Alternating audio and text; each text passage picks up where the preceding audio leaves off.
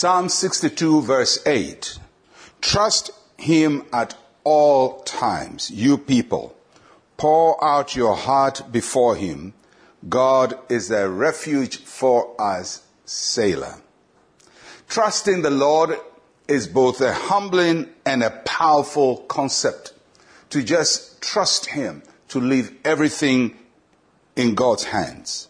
It is humbling to trust God because it reminds us of our own incapabilities. We, we, trust God because we know we can't handle everything. And there are limits to our strengths and to our efforts. Because uh, in this time, you know, our world is uh, just enamored with celebrating uh, people's strengths and, and calling on people's strengths and acknowledging people's strengths. So much so that even when we are weak, we don't want to accept our weaknesses. And if you don't accept your weakness before men, at least before God, you have to accept your weaknesses and trust Him to take care of you. And the Lord wants us to trust Him as sheep trust the shepherd. He wants us to depend on Him. He wants us to uh, trust Him with all our fears, with our worries, with all our anxieties. And in the passage, that we're told to trust in the Lord at all times at all times. God doesn't want us to trust Him uh, today and then tomorrow we say, Lord, no, no, no, no, I'll trust myself, I'll do it by myself. Because, you know, many of us have a kind of a yo-yo trust with God. One moment we trust Him, next moment we don't want to trust Him. One moment we have faith, next moment we have doubt. One moment we think it's going to happen, next moment we are so depressed we think nothing is going to happen. Trust the Lord at all times, in good times, in bad times, when you are up, when you are down. When we stop trusting the Lord, then the battles of life get tougher and tougher for us. And so the question is, will you trust the Lord even when the battle gets tough?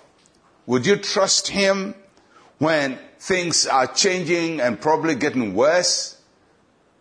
We trust the Lord at all times. If you've put it into God's hands, leave it in God's hands. If you've spoken to God about it, trust Him to fix it.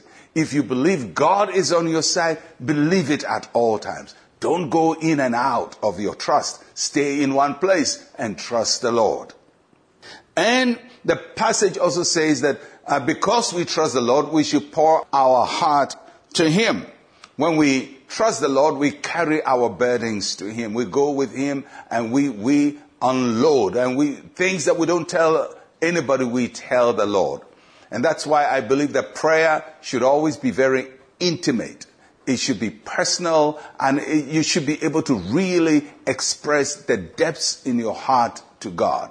Instead of prayer being a format where you're just rattling some words without any meaning, it should mean something deep in your heart to God. So pour your heart to the Lord. And how are we able to do all of that? We're able to do that when we accept that there are limits to our efforts and understanding. We don't have it all. We can't do it all. We don't know it all. There are limits to what we can do. And that's why we can trust God and pour our hearts to Him. We're able to do that also when we trust that God has infinite wisdom that he always has a way out of every situation. He knows something we don't know. He has an angle to the situation that we don't have. And we trust him that even when things are not going as well as we want to, he has his hand on top of it. Trust the Lord at all times. Trust him with all your burdens. Trust him with your fears. Pour out your heart on him and he will take good care of him. Trust him. Let's pray. Say with me, Heavenly Father, you are my strength.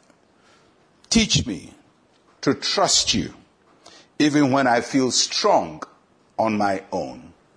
In Jesus' name, amen and amen. The Lord will take good care of you. Well, I'll catch you again tomorrow. I'm Pastor Mensa Otabil. Shalom, peace, and life to you.